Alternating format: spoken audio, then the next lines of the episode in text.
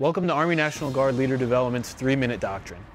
Most leaders prefer to be on the offense, operating at the tip of the spear, conducting decisive actions. In the Army National Guard, we often leverage our past experiences to help prepare and train the next generation. So, how have combat leaders embodied these characteristics in their offensive operations? One of the starkest examples can be drawn from the very beginnings of our nation.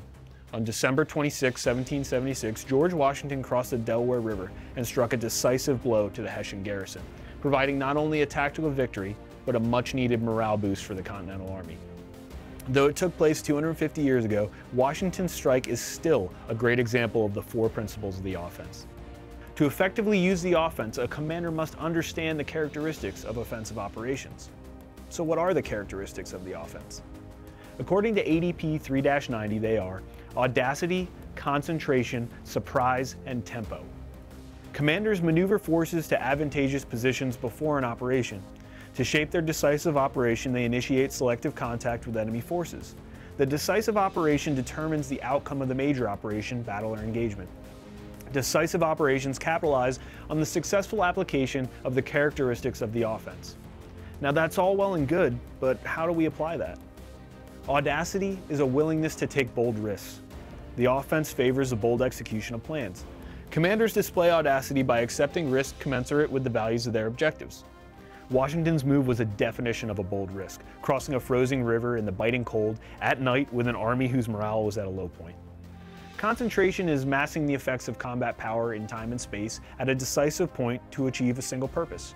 By massing combat power rapidly along converging axes and synchronizing the effects of supporting assets in multiple domains, attackers overwhelm enemy forces.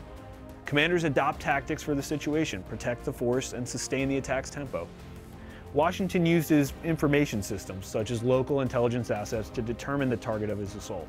Though he had blocking forces in place, his decisive point was the Trenton garrison itself. He concentrated his artillery batteries' fire and multiple infantry assaults on this point. Commanders surprise enemy forces by attacking at a time or place in a manner which the enemy forces did not prepare or expect.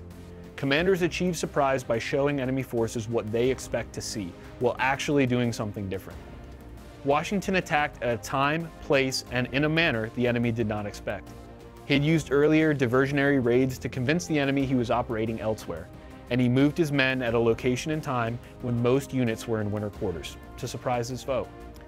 Tempo is a relative speed and rhythm of a military operation over time with respect to the enemy. Controlling tempo is necessary to retain the initiative. An attack that achieves results more quickly than enemy forces can respond disrupts enemy plans.